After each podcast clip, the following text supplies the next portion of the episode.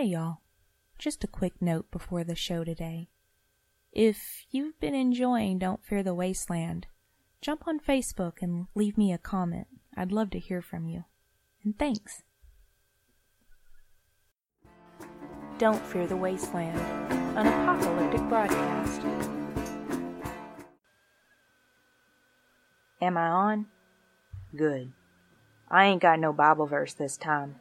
Figure I'll be talking enough about God by telling you more about Sister Grace and the other fools I've run into.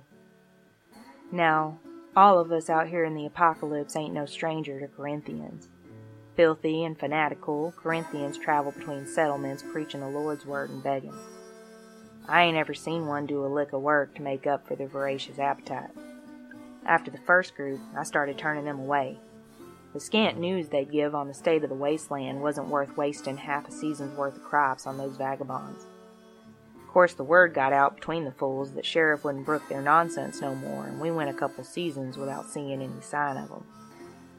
But Sister Grace's group was the first. After a week of sitting around and praying, Tripp and I carried them via truck twenty miles north and said goodbye. Sister Grace blessed us, but her tone was hard, and I could tell she wanted to curse us instead. We only put up with their idleness for a week because they had tales of the apocalypse and the wasteland, more so than even Marge had. According to Sister Grace and Brother Mark, the wasteland was very empty. Their story started just south of Huntsville at a convent. The place of worship had opened its doors to survivors and preached the word of God to reassure its occupants. From the literal ashes of the old world, a new belief cropped up, one of redemption by witnessing. Three teardrops for the Lady Mary weeping for mankind, and a white cloth for the innocence of a pure soul. Once supplies ran out at the convent, the mass fractured into nomadic groups and set off to spread the word in exchange for food and shelter. The world and those left were damned enough, so what few bandits were out there left the Corinthians be as they cried for their old world and man's sin. Sister Grace's group was the first, but not the last. Eventually, more fools found our farm, and they were leading a group of crawlers with cattle prods.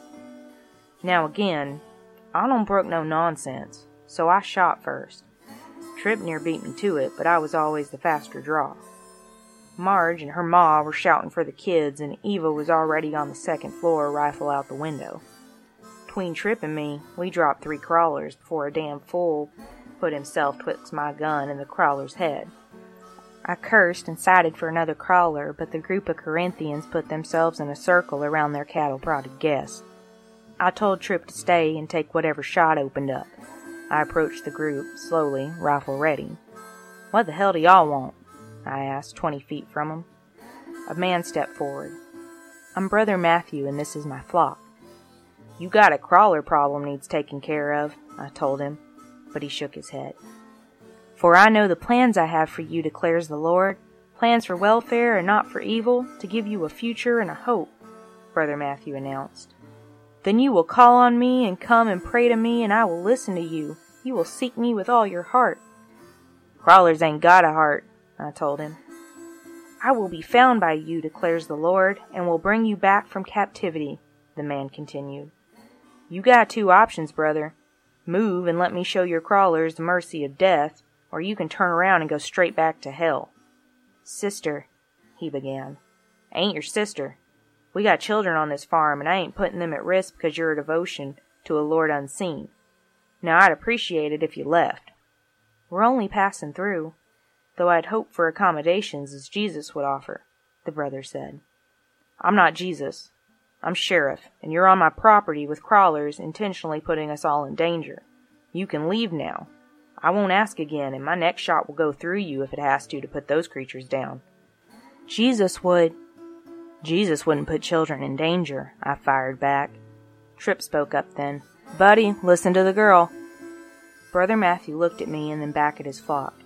"We won't come any closer, but can you spare any rations?" I sighed. Bloodsuckers. Feed one stray and the whole neighborhood shows up. I went back to Tripp and told him to bring some of what we could spare. The flock wasn't large, eleven people, not counting the crawlers. We could do as Jesus would and help them. I was still itching to shoot a crawler, though. As Tripp went back to the house and I kept my distance from the group so they couldn't try anything, Brother Matthew led his people in prayer. Let the peace of Christ rule in your hearts, since as members of one body you were called to peace, and be thankful. Let the message of Christ dwell among you richly as you teach and admonish one another with all wisdom through psalms, hymns, and songs from the Spirit, singing to God with gratitude in your hearts. And whatever you do, whether in word or deed, do it all in the name of the Lord Jesus, giving thanks to God the Father through him. Again, Jesus wouldn't be messing with crawlers if it put his children in danger, I shouted over the prayer. Brother Matthew wasn't deterred. Is anyone among you sick? Let them call the elders of the church to pray over them and anoint them with oil in the name of the Lord. And the prayer offered in faith will make the sick person well. The Lord will raise them up. If they have sinned, they will be forgiven, Brother Matthew decreed loudly. In unison, the group said, Praise the Lord. Sick of Brother Matthew, I shouted, Command the sons of Israel that they send away from the camp every leper and everyone having a discharge and everyone who is unclean because of a dead person. I can quote scripture too, brother. I wasn't one to be deterred either. Tripp was back then with two sacks of goods for the group. He set them down, trained his rifle on them, and I beckoned the Corinthians over. Two broke away from the flock and grabbed the supplies with a gentle thanks, and then they were leaving, going back the way they came. I hoped it was the last I ever saw of them. It weren't. A week later, two of them were back, bloody and scared out of their mind. One didn't make it through the night before he began to turn, and I put him down. The other, a pretty redhead named Ginger, watched her friend pass over and read him his rights. She still hasn't told me exactly what happened, but I'd guess the crawlers got loose, or maybe they tried to rope more of them and it got out of hand. Either way, about a month later, I spotted Brother Matthew in the field near the windmill and I put him down. It's what Jesus would have wanted. Ginger's sermons didn't grate on my nerves. She also limited her preaching to Sundays, though occasionally she'd ask Frankie to learn a hymn or two to play in the evenings. Her voice was rough, like she'd smoked a lot pre-apocalypse, and I enjoyed it, even if the songs were a little too godly for my taste. The rest of the week she helped Marge in the kitchen and took care to read to the children from books I brought back from the library. She was nice to Errol, which is why I decided she might be all right. It took me a long time to trust her, but one night we had a talk on the back porch after everyone else had gone to bed. I couldn't sleep that night. The wind against the pin- window pane made the wood creak, and I didn't want to disturb Samma with my tossing and turning. I put on shoes and a jacket and stepped out back to get some air. Ginger was sitting there on the swing, silent and staring into the dark. When I asked her if she were all right, she looked over at me for a long moment before shrugging. The Shelton's big Bible was in her lap, open halfway, and she had a notebook next to her, taking notes for her next sermon, I guessed. Want to talk about it? I asked her, and she shrugged again. All right, then, I answered and sat on the porch steps. Sometimes I wonder what we did to deserve this. Is there any chance at redemption, or are we all forgotten? Her voice was a whisper. Heavy stuff, I said back to her. She laughed a little, but it almost sounded like crying. Gigi, if you don't know, then I sure as hell don't. But isn't that what faith is all about? Trust in, believe in. All you can do is have faith that this is God's plan and live your life helping others. That's the whole Bible, isn't it? Helping others and being kind. That's the gist, yeah, she whispered. You sure you aren't a Christian? You're better at it than most. I laughed at that. I'm not much at anything, I told her. That isn't true, she protested. You're this farm. You're the reason we're all here, safe and sound. When I saw you the first time, fierce and determined to keep your flock safe, I was jealous. Brother Matthew never cared about us like that. We were just there to listen to his preaching. You? Well, you actually care, Sheriff, like the Bible says you should. You know, I read it once, the Bible, I said after a minute. A lot of what stuck with me was that we should care more about our neighbors than ourselves, so I do.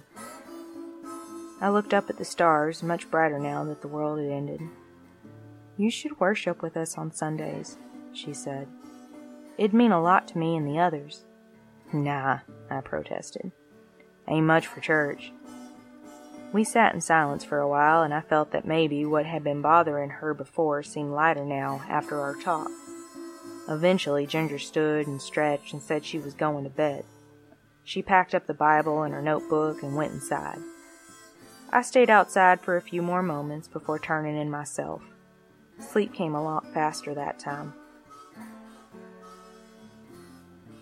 According to my journal, which is where a lot of what I say in this broadcast comes from, because while my memory is good, I have a bit of trouble with timelines, it was a week later that I decided to return home. It had been five years since Daddy and I left Mobile. It had taken nearly three years to grow The Last Hurrah to fourteen people, and I finally felt like they could manage without me for a few weeks. Samma wanted to go with me, and I almost let her. But in the end, returning to Barry Ma was something I wanted to do alone, and she understood. Seeing the wasteland and what it had become after all those years was rather shocking. I didn't run into anyone, but the state of the highway and the surrounding buildings seemed far more decrepit than it should have been. Kudzu that hadn't been cut in five years had completely overtaken some of the more rural areas, eating entire buildings and parts of the highway. It made things creepier than a normal abandoned town. As I passed through Chickasaw on the way to Mobile, I was choked up to see that most of the traces that humans had left had been devoured by nature. In another couple of decades, would anything be left of us? Outside Mobile, I took a detour, following an old sign pointing the way to a government base, one that must have been set up after Daddy and I left because it wasn't there when we passed through the first time. The place was deserted. Or so I thought. The gate at the front had no one keeping watch, and there was only silence beyond the fence. It had been a small town, with a large church and community center. They'd built the fence around the giant building, and military safe zone stickers were still stuck up everywhere, though most were faded and peeling. I parked my horse outside the gate and ventured in. The yard was overgrown, but there were no bodies rotting, which made me feel better. Seeing burnt husks of our cars with ash piles in the seat along the interstate was depressing. The church was massive for such a small town. Inside were cots and blankets scattered around. The stench of death hit me then, horrid and overpowering. I saw the lump in each cot and tried not to retch. I pulled the neck of my shirt up over my nose and pressed on, curious as to how nearly fifty people died in their sleep. The answer was on the altar. There were empty bottles of wine spread around and plastic cups everywhere. Bottles and bottles of pills lay about. Something creaked in the next room over, and I prepared for trouble. Pushing the door open, I saw an office. A man sat at the desk reading. "Hello?" I said, alarmed. He looked up and smiled at me. "Sister, how are you? What brings you in?" "You do realize there's a load of dead bodies out here, right?" I asked him, jerking a thumb over my shoulder. "Well, I do ask that you keep your voice down. They're sleeping," he replied, laying down his book. "Right," I said, looking around. He was dressed like a pastor and looked like he hadn't slept in days. The office around him was small and clean. "Well, good luck to you. I'm gonna go now." As I turned to leave, he stood and my hand snapped to my pistol. "May I show you something?" he asked, coming forward. "I think I'm good," I told him as I backed from the room. He followed me out. "Nonsense! You're here because God has sent you. There is something I must show you." I slowly took my pistol from my holster and put my other hand up. "Slow down and stay back," I told him. He nodded and pointed behind me. Before I had a chance to turn, something hit me upside the head and the world went black. You can find us fifty miles west of Montgomery on a farm called The Last Hurrah. Follow the billboards on Route one oh nine and find your way to food, shelter, and a family you didn't know you were missing. I'm the sheriff, and I will protect you. Just remember, no funny business.